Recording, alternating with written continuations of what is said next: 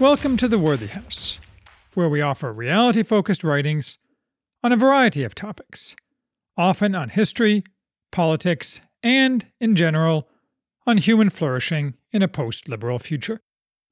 I am Charles, the maximum leader of the Worthy House, and today we are reviewing The First Thousand Years A Global History of Christianity by Robert Louis Wilken. I think Robert Louis Wilken is fantastic, but this is the weakest book of his that I have read. It is not that it is bad or wrong or stupid in any way. It is that it falls into the genre I call capsule history, where many short chapters cover different happenings, and only a loose framework connects the chapters. The result is that a reader can learn something, or can even learn quite a bit, but the experience is too much like reading an encyclopedia. On the other hand, the book does consistently excel in one thing communicating the loss suffered when Islam dominated or exterminated Christianity in its lands of first flourishing, from northern Africa to Mesopotamia. And if you're looking for a factual overview of the first thousand years of Christianity, you'll certainly get it here. Throughout the book, Wilken emphasizes several themes, so there is at least some integration among chapters. One is the centrality of community to Christians since the earliest days of Christianity, with consequent collective memory, often tied to tangible things. This was always an extremely demanding community, for centuries requiring public confession and rigorous penance. That's one reason why I always laugh with contempt when dullard American progressives claim that Jesus taught inclusion and acceptance, i.e., that Christianity doesn't demand, and hasn't always demanded, extremely specific actions and inactions. Although, among those demands is not having contempt for others, unfortunately for me. Moreover, Trinitarian theology also emphasized the communality of God, of which Christian communality was a reflection, creating a type of virtuous circle of community, reaching from heaven to earth. This ties to a second theme the development of theology over time. Not new theology, but the deepening of thought and understanding on many topics. In his earlier The Spirit of Early Christian Thought, Wilken discusses the theology of the Trinity through this lens. Here, the focus is on the development of the theology surrounding the simultaneous divine and human natures of Christ. I find this fascinating, just as I find Christian heresies extremely interesting. Yes, I know such things have no direct impact, necessarily, on an individual Christian's life. And doubtless it is true that today we face problems and threats of immediate and great import. So it is important for comity and tactical advantage to gloss over divisions. And probably we should therefore not emphasize parsing confessional differences over the nature of Christ. Still, we shouldn't lose sight of the importance of these matters.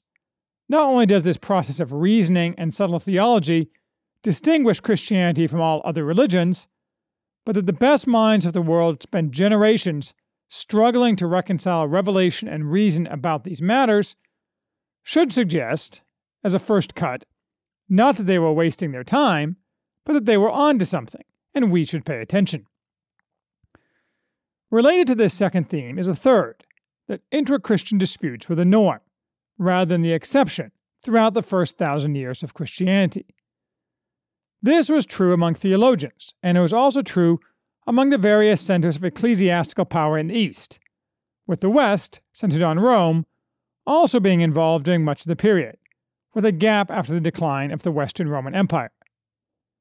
We are used to the idea that ongoing Christian disputes are rare, of minor importance, and either, for Protestants, decided by the individual, or for Catholics, ultimately decided by the Pope, at least until the past few years, when we have been disserved by Pope Francis. But this was most definitely not true of early Christianity, where significant disputes were common and usually settled by church councils.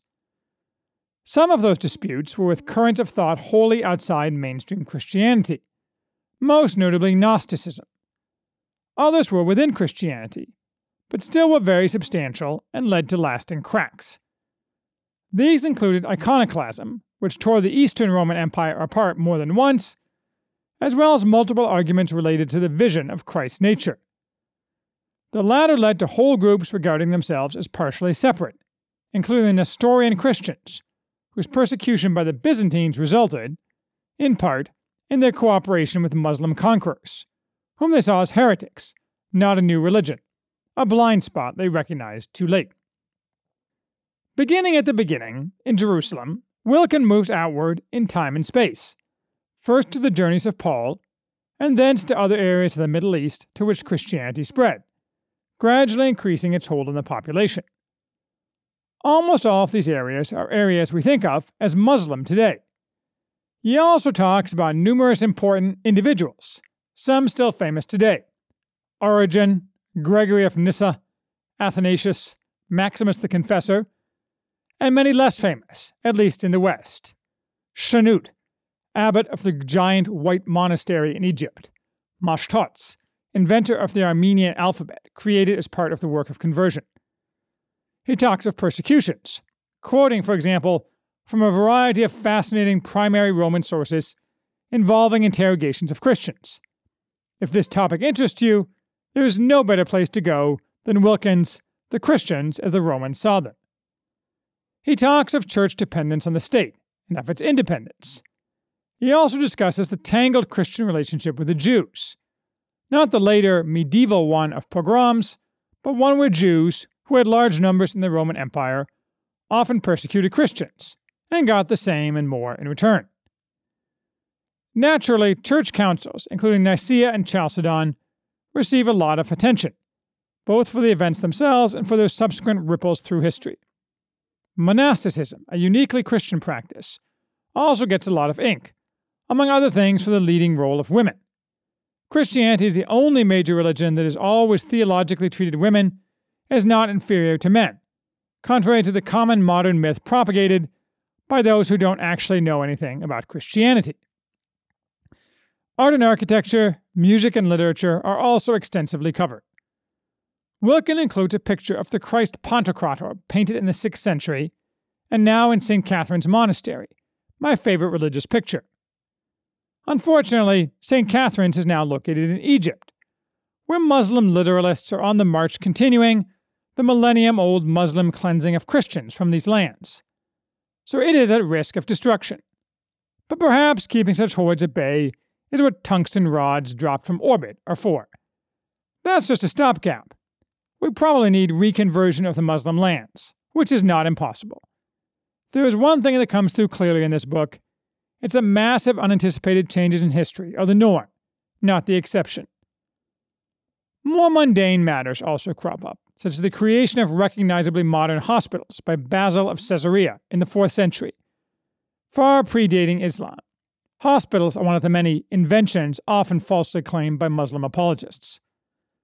Finally, as Islam crests over the historic Christian heartlands, Wilken turns more to the West being reborn, through the Carolingians, the spread of Christianity to the British Isles, and the groundwork for the Crusades being laid as Islam continued to choke the life out of Christians and their culture in the places conquered by the troops of Muhammad and his successors.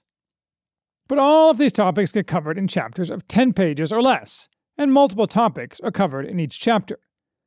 Again, this is inherent in the structure of capsule history, and in trying to cover a thousand years in a day. So, as I say, this is not a bad book, but it does not glitter like some of Wilken's other works. My original plan was to use this as an audiobook to educate my older children in the car as I drove them to school. It's not available as an audiobook, so I dropped the plan and just read the book to myself. As an education device for teenagers, this book may be boring to them, and a little boring to me, but it communicates all the relevant information. So maybe I will make them read it after all. Communicate information is all it does, though, which should be enough, but somehow I was expecting more.